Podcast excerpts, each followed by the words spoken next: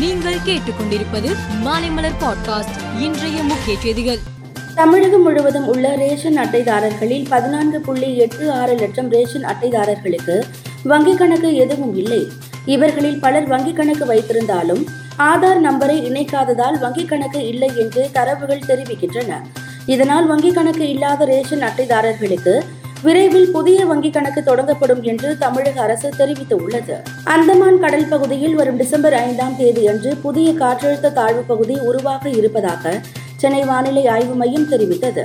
இந்நிலையில் தமிழகத்தில் நாளை கனமழைக்கு வாய்ப்புள்ளதாகவும் அடுத்த ஐந்து நாட்களுக்கு பரவலாக லேசானது முதல் மிதமான மழை பெய்யும் எனவும் இந்திய வானிலை ஆய்வு மையம் தெரிவித்துள்ளது. தென்கொரியாவை சேர்ந்த மியோசி என்ற யூடியூபர் செவ்வாய்க்கிழமை இரவு மும்பையில் ஒரு பரபரப்பான தெருவில் நேரடி ஒளிபரப்பு செய்து கொண்டிருந்தார். அப்போது இரு இளைஞர்கள் பெண்ணுக்கு பாலியல் தொந்தரவு கொடுத்துள்ளனர். இந்த வீடியோ வைரலானதை அடுத்து இளைஞர்களை போலீசார் கைது செய்தனர். மேலும் துன்புறுத்தப்பட்ட பெண்ணுக்கு உரிய பாதுகாப்பு அளிக்கப்படும் என்று வெளியுறவு அமைச்சகம் உறுதியளித்துள்ளது. சுப்ரீம் கோர்ட்டின் வரலாற்றில் மூன்றாவது முறையாக முற்றிலும் பெண் நீதிபதிகளை கொண்ட அமர்வினை தலைமை நீதிபதி டி ஒய் சந்திரசூட் அமைத்தார். இது இரண்டு பெண் நீதிபதிகளை கொண்ட அமர்வு ஆகும். இந்த அமர்வில் நீதிபதிகள் ஹிமா கோலி மற்றும் பேலா எம் திரிவேதி ஆகியோர் இடம்பெற்று உள்ளனர். அமெரிக்க முன்னாள் ஜனாதிபதி பில் கிளின்டனுக்கு கொரோனா பாதிப்பு ஏற்பட்டு உள்ளது.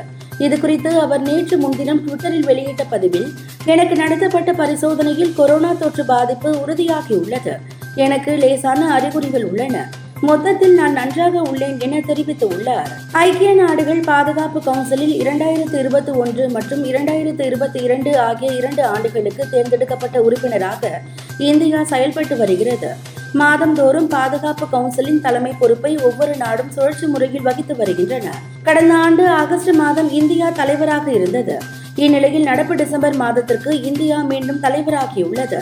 நேற்று தலைமை பொறுப்பை ஏற்றது. ஐநாவுக்கான இந்தியாவின் நிரந்தர பிரதிநிதி ருச்சிரா காம்போஜ் தலைவர் இருக்கையில் அமர்ந்தார். கத்தாரில் நடைபெற்று வரும் உலகக்கோப்பை கால்பந்து தொடரின் ஏ பிரிவில் இரு லீக் ஆட்டங்கள் நள்ளிரவு பனிரெண்டு முப்பது மணிக்கு நடைபெற்றது. இதில் ஜெர்மனி கோஸ்டாரிகா அணிகள் மோதின. இதனால் முதல் பாதையில் ஜெர்மனி ஒன்றுக்கு பூஜ்ஜியம் என முன்னிலை வகித்தது. இறுதியில் ஜெர்மனி அணி நான்குக்கு இரண்டு என்ற கோல் கணக்கில் கோஸ்டாரிகாவை வீழ்த்தியது. போட்டியில் வெற்றி பெற்றாலும் புள்ளி பட்டியலில் மூன்றாம் இடம் பிடித்ததால் தொடரில் இருந்து ஜெர்மனி மற்றும் கோஸ்டாரிகா அணிகள் வெளியேறின.